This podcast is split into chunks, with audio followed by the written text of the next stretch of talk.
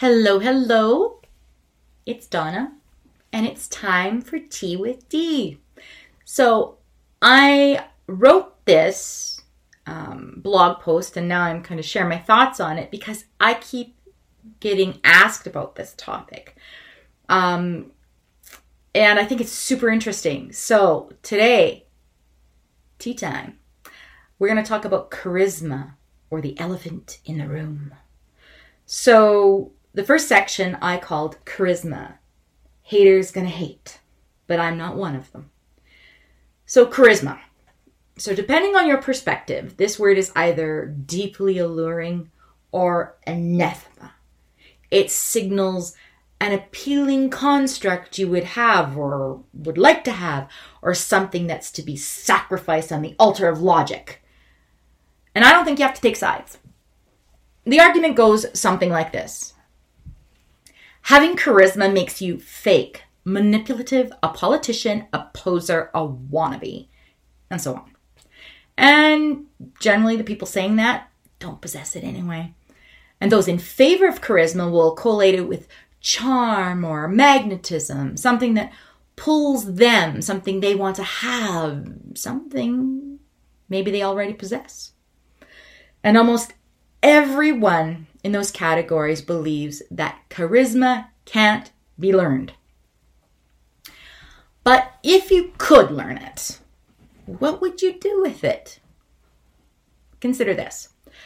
A scalpel, you know, the little pointy knife thing that surgeons use. So in the hands of a surgeon, you can have a very different outcome with a scalpel than in the hands of a psychopath. So does that mean that scalpels should be banned? Well, no. It's about the intention and the skill of the application, whether it's a scalpel or it's charisma. So before we even talk about whether you can learn it, what would you do if you had your own scalpel of charisma? So what the heck does charisma even mean, though? I've talked around a clear definition, and there's a reason for this. Charisma has differently nuanced meanings depending on the source you look at. So I'm going to give you examples of this. I'm not making this up. So the Merriam-Webster Dictionary gives it two definitions. One, personal magic, a personal magic of leadership arousing special popular loyalty or enthusiasm for a public figure, such as a political leader. And two, special magnetic charm or appeal. The Oxford English Dictionary gives two definitions as well. The first is compelling attractiveness or charm that inspires devotion in others. And the second is a divinely conferred power or talent. And the Cambridge Dictionary also gives two definitions. A special power that some people have naturally that make them able to influence other people and attract their attention and admiration. And the second definition is the ability to attract attention and admiration of others and to be seen as a leader. So, three world-class English dictionaries, three sets of definitions. And look at the words used. Personal magic, special magnetic charm, compelling attractiveness, divinely conferred, special power, and ability to attract. And those are pretty non-linear, if I do say so myself. And there's also hints of people following other people um, in each of these two. So they don't mean exactly the same thing, do they? So if they don't agree, then why should any of us take sides? No one needs to die on this hill. So I want you to look or listen or think closely, depending on how you're hearing this information. What you don't see in these definitions is a whole lot of overtly negative stuff. It's when you get into the subtle variations in words like power and influence and admiration and so on, that you begin to see where things can be interpreted as either good or bad. But we do need some kind of common understanding about charisma if we're going to talk about it, because this idea and skill set matters. So, I propose that we use the word charisma like this. And I wrote it down. Charisma is the ability to authentically engage others in ways that result in the recipient experiencing positive self-perception as a consequence of the interaction. Doesn't that sound very dictionary-ish? So this is just a fancy way of saying making people feel good about themselves, but not by sucking up, kissing ass, or being fake, but by being interested, interesting, genuine, and present. Works for me. So, how do you know if someone or you has charisma? So let's let's talk about the straight goods here. Most people feel that charisma is a good thing, especially when they have the charisma or the charisma works on them. Many people also feel that it isn't something they possess. It's reserved for the Chris Hemsworths, the Barack Obamas, the Jennifer Lopezes, and the Marilyn Monroes of the world. You have to be born with it, along with a generous helping of good looks, which, if we face it, isn't in the cards for most of us. Most of us are solidly okay. So I'm going to take a little time out and I'm going to say a little bit about good looks and style and charisma. Okay? So the first thing, honestly, honestly, honestly, and so many people have been stuck looking at their own faces for months now, um, that this might be very much a touch point for you right now. But I want you to hear this. Good looks aren't everything. And we know, we know that beauty is in the eye of the beholder, that it's totally true. Except for Chris Hemsworth. I don't think there is a woman or a man on this planet that doesn't agree that he's, you know. So, other than that, It's it's actually more important that you have your own style that encapsulates your authentic personality. And there's going to be other times I talk about authenticity and all of that. But for now, your style encapsulates your authentic personality. So think of people like Andy Warhol or Amy Winehouse, Kate Middleton, Samuel L. Jackson. So it's more important to have that style than be attractive, in my opinion. And it's fair to say that none of the people I listed were born dressing like that. I mean, sure, they very likely worked with stylists through the years. But what they had or have isn't actually the invention of someone else. It's it's actually an extension of who they are or were. We can actually feel that difference. And that's the magic sauce.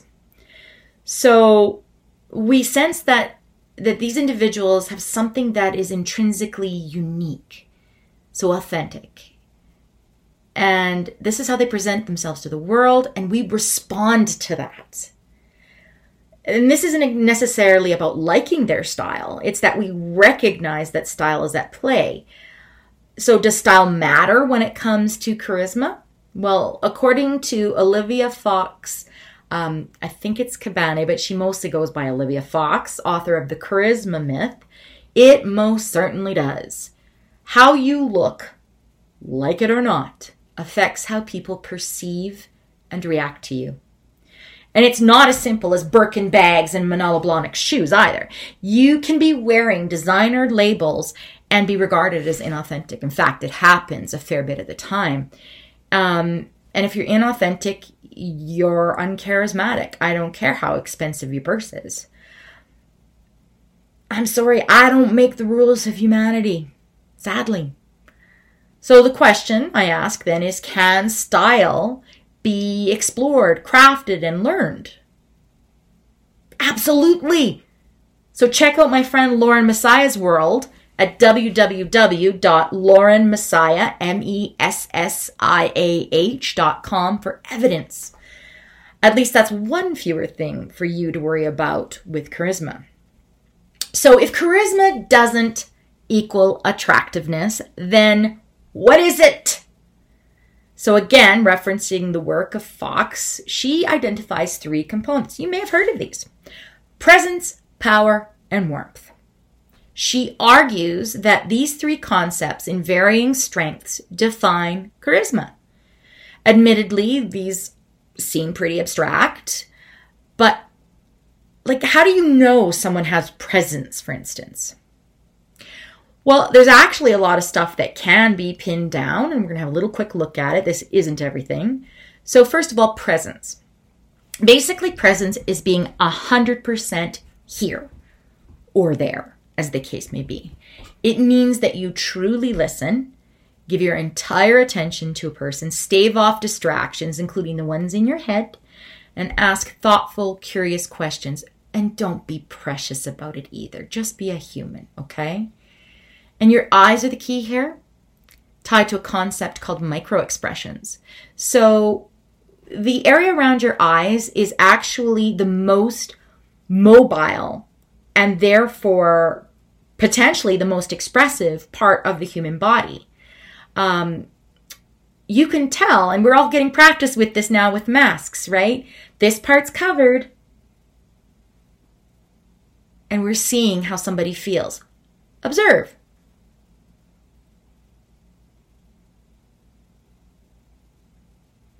Simple, but you get the point. We are hardwired to monitor the area, these areas of people's faces, and decide whether they're really present or not. And when we sense they're not present, we don't actually trust them. And when you lose trust, you lose the potential for charisma. So, power. Power can be resource-based, like money or influence or position. But it's so much more than that too. Because it's, again, all about perception, changing, for instance, how you take up and use space can uh, send power messages just as effectively, if not more so, than dropping your platinum card accidentally, which actually is super lame, so don't do that, okay? Think Don Draper, John Hamm. And this is a tough one for us ladies, and we're going to talk about this another day.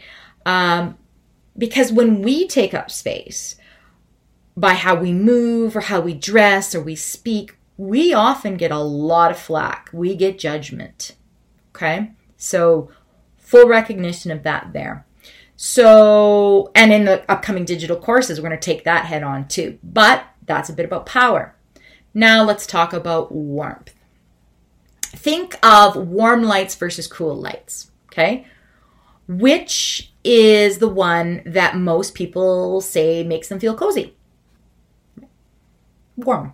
It's not a tough concept. We already use the words warm and cool to denote behavior, right? She gave you a warm smile or a cool demeanor. We instantly know what that means as English speakers. So yes, warmth and charisma is, is really about how much you give the impression that you like someone. And there's also an implied feeling that you kind of got their back.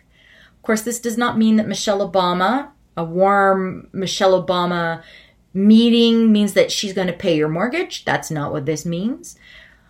But to me, okay, warmth is where the proverbial rubber hits the theoretical road. It's not something that can be faked. Not really. Humans are just too skilled at reading body language, and this is where warmth truly lives. So this was just a really quick and dirty breakdown of the ideas behind charisma and the debates that rage in its midst. Trust me when I say there is a lot more we can chat about. So now we're going to address the elephant in the room.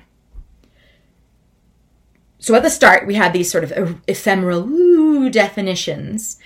And then now we have this quite explicitly concrete set of charisma symptoms, a la Fox Caban. So now we've got a really interesting question on our hands. So are charisma symptoms a descriptive set or a prescriptive set?